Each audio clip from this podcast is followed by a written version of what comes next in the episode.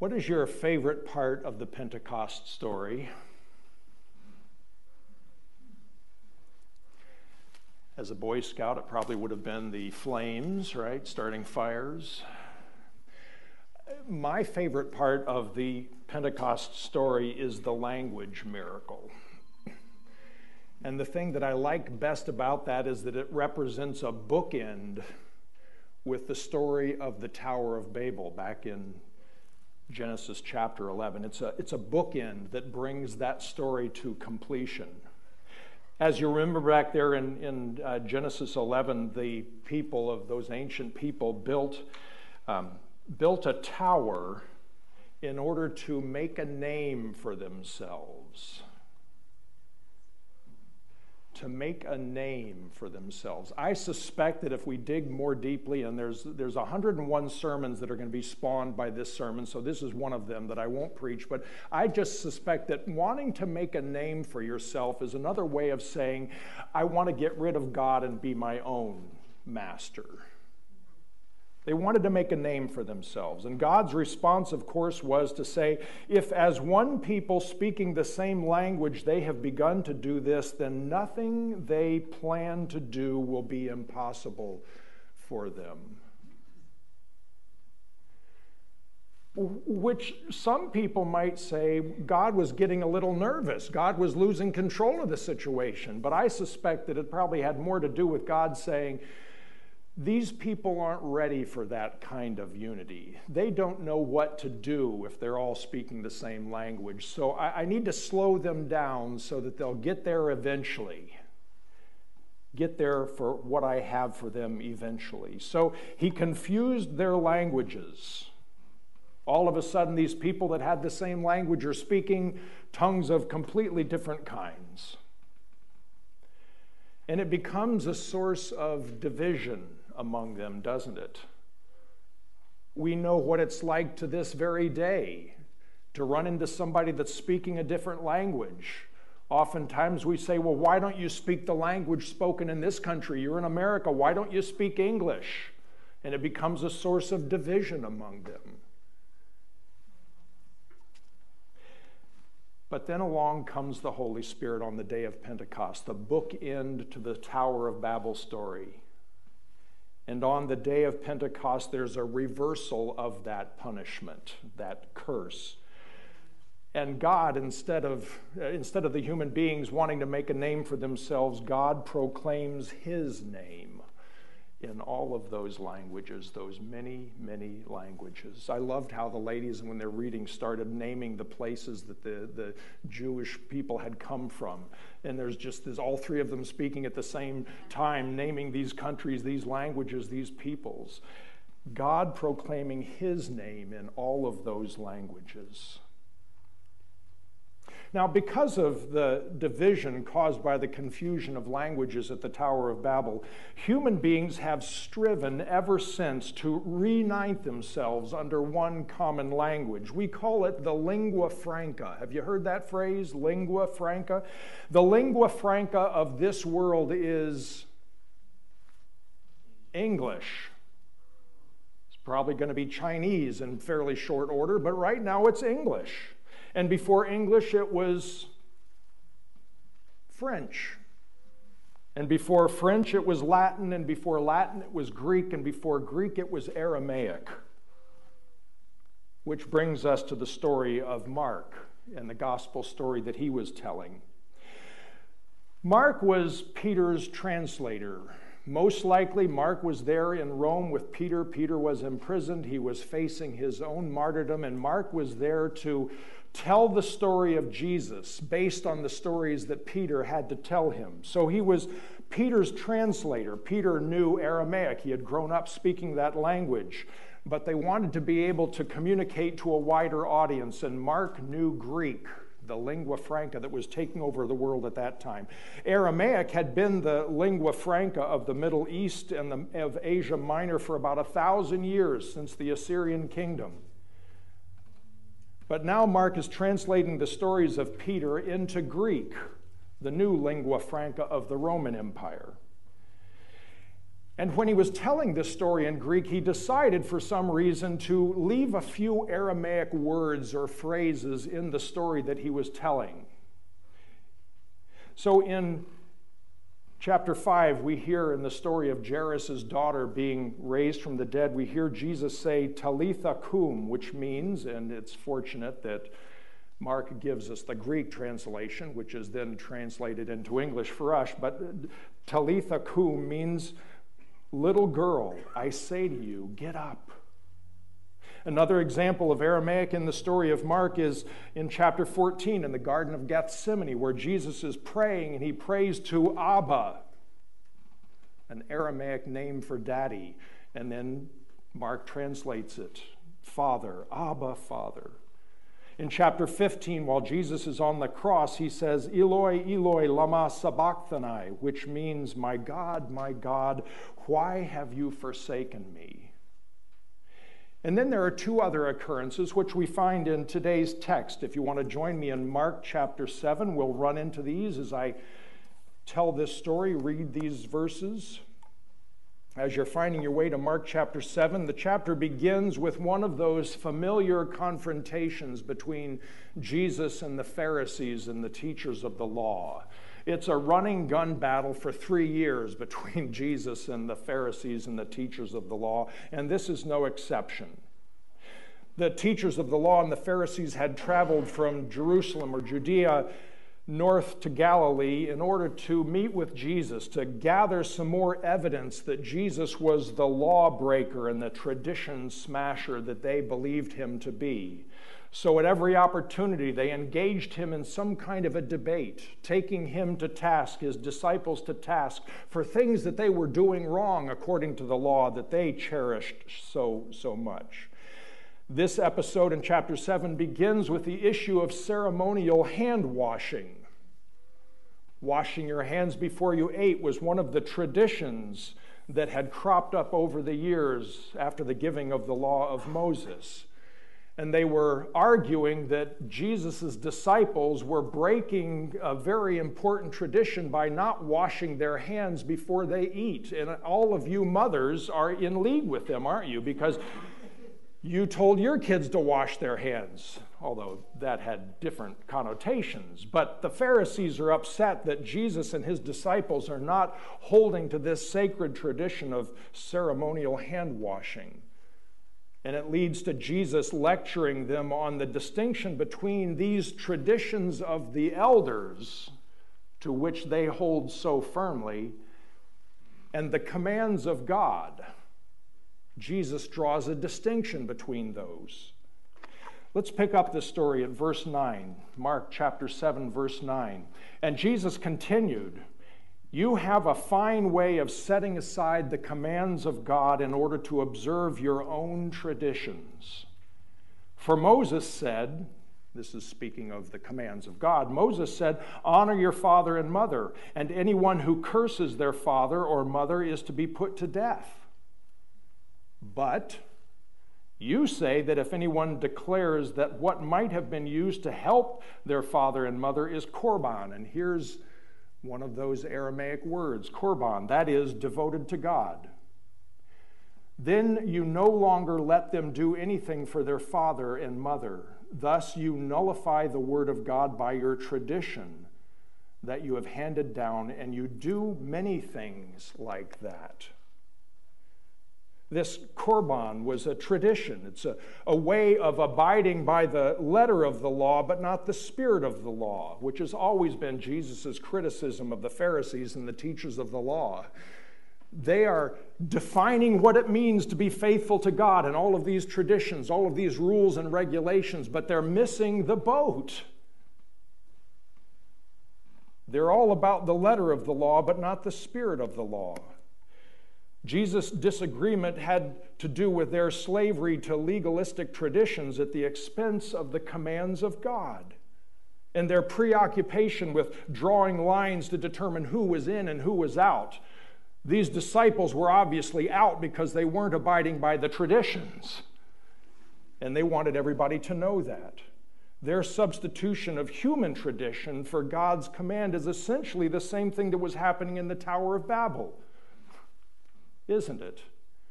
The people at the Tower of Babel wanted to do away with God, they wanted to make a name for themselves. And these Pharisees were making a name for themselves by clinging to the tradition. Let's pick up the story in verse 24.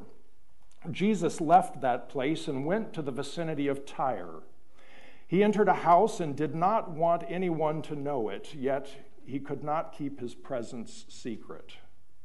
In fact, as soon as she heard about him, a woman whose little daughter was possessed by an impure spirit came and fell at his feet. The woman was a Greek, a Gentile, born in Syrian Phoenicia. She begged Jesus to drive the demon out of her, her daughter. First, let the children eat all they want, he told her, for it is not right to take the children's bread and toss it to the dogs. Lord, she replied, even the dogs under the table eat the children's crumbs. Then he told her, For such a reply, you may go. The, do- the demon has left your daughter. She went home and found her child lying in bed and the demon gone. Then Jesus left the vicinity of Tyre and went through Sidon down to the Sea of Galilee and into the region of the Decapolis. The Decapolis means the, a region of 10 cities, and it's a, a region that was primarily populated by Gentiles. There, some people brought to him a man who was deaf and could hardly talk, and they begged Jesus to place his hand on him. After he took him aside, away from the crowd, Jesus put his fingers into the man's ears. Then he spit and touched the man's tongue. He looked up to heaven and with a deep sigh said to him, Ephphatha, another Aramaic word, which means be opened. At this, the man's ears were opened, his tongue was loosened, and he began to speak plainly. Jesus commanded them not to tell anyone, but the more he did so, the more they kept talking about it. People were overwhelmed with amazement. He has done everything well, they said. He even makes the deaf hear and the mute speak. He makes the deaf hear and the mute speak. I don't know about you, but when I read that phrase and read it over and over and began to ponder that phrase, all of a sudden it dawned on me isn't that essentially what happened on the day of Pentecost? Those who were deaf because of their inability to hear and understand the language that the disciples might have been speaking could all of a sudden hear in their own languages. And those who couldn't speak these foreign languages, they were mute to people who spoke all of those languages, all of a sudden had the ability by the Holy Spirit to speak words that were intelligible. Jesus' journey from Galilee, where the Pharisees and the teachers of the law had come to, to examine him, through places like Tyre and the Sidon and the Decapolis, is a lived parable demonstrating that Gentiles, like this Syrophoenician woman or the deaf mute man who is presumably a, a Gentile, were not outsiders anymore Jesus is saying by his travelogue, captured by Mark here, I'm not going to be boxed in just to the promised land anymore. I'm not going to be the Messiah of just the Jewish people anymore. I care about the burdens of people whose daughters are possessed by demons and who are deaf mutes. I care about them regardless of whether they're in or out, according to the Pharisees and the teachers of the law following him and doing the will of his heavenly Father, who happen to be bumbles most of the time, right?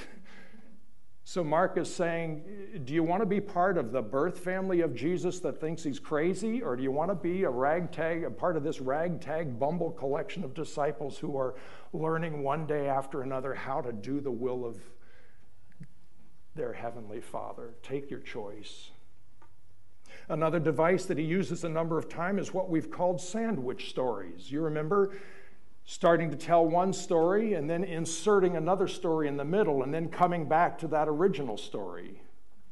The 12 year old girl, Jairus' daughter, interrupted by the woman who's been bleeding for 12 years, only to come back to that Jairus' story again. A, a way of, of telling a story so that each of these two stories sheds light on the other. You begin to realize there's a connection here that makes the lights turn on in some cases. Another literary device focusing his attention on the persecution and the hardship that Jesus and the disciples faced. The many times that Jesus retreated to the wildernesses or was driven into the wilderness. Wilderness places in our lives are going to be the hardest, most dangerous thing that we can possibly do. And doesn't it help to know that Jesus has been there first? No matter where you are walking your journey these days, Jesus has been there before you. And doesn't that make an incredible difference? Jesus knows what you're thinking. He's know, he knows what you're feeling. He knows what you're afraid of. He knows what's making you sad or happy in those situations. Jesus has been there before you and has provided the grace to help you make it through there triumphantly as well. I've focused our attention on these literary devices so that we can think about our own story and how we might connect it with the lives of our friends, our neighbors, our fellow students, members of our family that don't know Jesus. We have a story to tell, and we might as well make it as interesting, astonishing, and compelling as possible. Amen? I mean, please don't tell me a boring story of how the Holy Spirit has taken hold of your life and transformed everything, because that's not a story you can tell. Mark makes it interesting, he makes it compelling, he makes it exciting, he makes it fast paced. I've been inviting you for five months now to be praying for one specific person.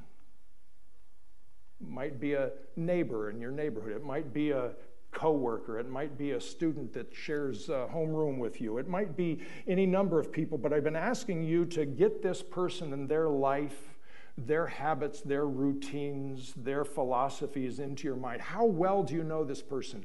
Bring all of that to mind and then pray Number one, that God will provide you opportunities to share your story, to live your story.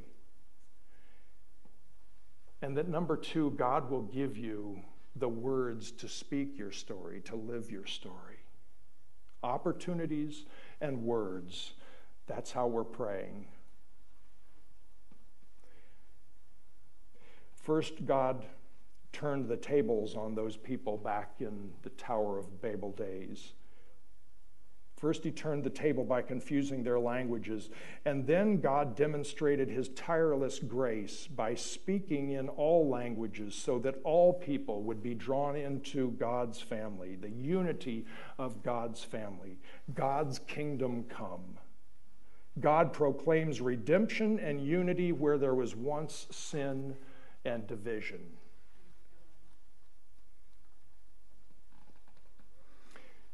Had he left those human beings alone back there in the ancient days of the Tower of Babel, they would have made a name for themselves. They had built a city where they could provide all of their own needs. They had built a tower to the heavens. Who needs God?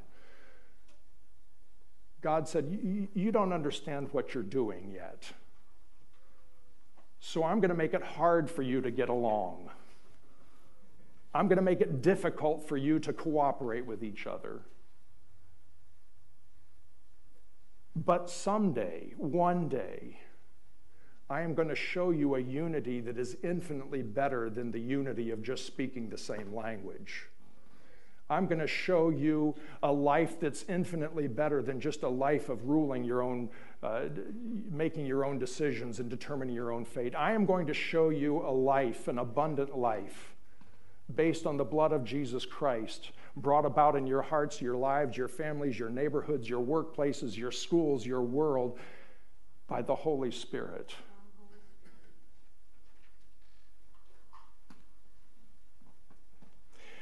Jesus may have spoken different languages from the one that we speak, but he knows how to translate it into words that will transform our lives. Jesus is never lost in translation. Let's bow our heads together. And once again, I'd invite you to get in your mind's eye the face, the name of that friend of yours, that neighbor of yours, the one you've been praying for, and perhaps the one that you've been having conversations with. Certainly the one that you've been modeling Christ likeness before now for probably longer than five months. Bring their face into your mind. This is a person that Jesus loves profoundly. This is a person whose philosophy of life might be completely different than yours, but this is a person that Jesus loves profoundly. They may say and do things that offend you, but this is a person who Jesus loves profoundly.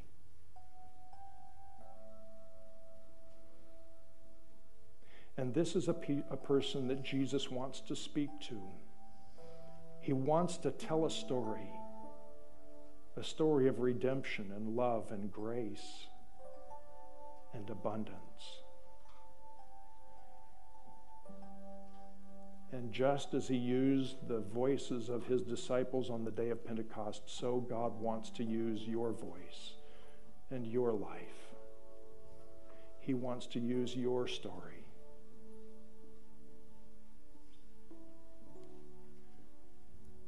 Lord, we thank you for the opportunities that we've had over the last five months to have conversations, to live life together.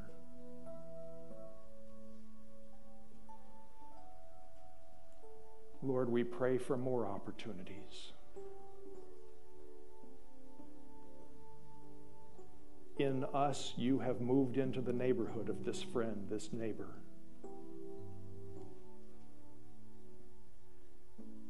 you are filling our minds and our hearts with words to be spoken and love to be lived. Give us the opportunities. And then, Lord, we pray that your power, the power that precedes our conversations and the power that follows up our conversations, we pray that your power would transform the lives of the ones that you so love, just as you have transformed our lives. Lord, we love you. Lord, I love you. I thank you for speaking the language of love to my stubborn rebelliousness. Do it again, Father, in the lives of my neighbors. We ask this with confidence in the name of Jesus Christ, our crucified and resurrected Lord who has turned loose his Holy Spirit among us. And all of God's children say,